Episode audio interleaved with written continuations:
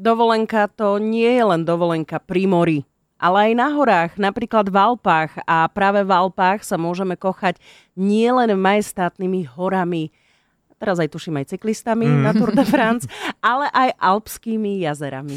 Chemendex. Hodina chémie, ktorá vás bude baviť.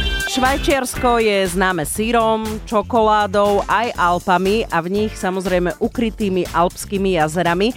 A tie alpské jazera miluje aj naša chemička a komunikátorka vedy Martina Rybar-Hestericová, ktorá žije a pracuje vo Švajčiarsku. A tak sa dnes zamýšľame, ako vznikli, pretože veľa alpských jazier je známych svojou tyrkysovou farbou. A ak ste si mysleli, že za pôvodom tejto unikátnej farby stoja rozpustené minerály. No, to sme si presne... No? Ja som, že buď retuš, alebo rozpustené minerály. Jedno z toho. Retuš je dobrá.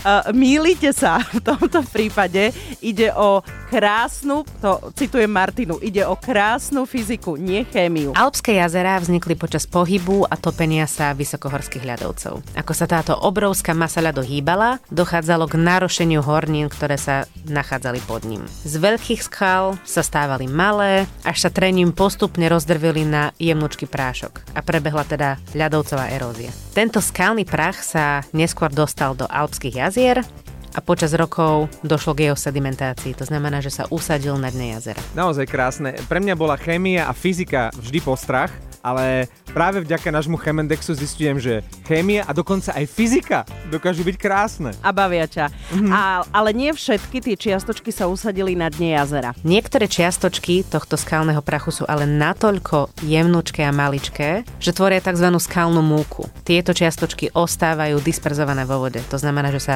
nikdy neusadia. Dnes máme tu troj, top trojku Ali spomínala, že by len ofúkovala, tuto by sa nafúkala, kým by sa toho prachu zbavila. Je to taká polohrubá skalná múka. No a práve vďaka tej skalnej múke ja same. No a ak na takéto jazero s takouto skalnou múkou zasvieti svetlo, tieto miniatúrne čiastočky hornín začnú absorbovať krátke vlnové dĺžky svetla. To znamená, že absorbuje červené, žlté a oranžové svetlo. A zvyšok, teda modré a zelené svetlo, sa od týchto čiastočiek odrazí a keď prenikne do, do nášho oka, my to vnímame ako krásnu tyrkysovú farbu. Takže nie je to retuš. Nie je to retuš, Marek ako kde? Nie všetci cestujú k moru, ak idete do Alp.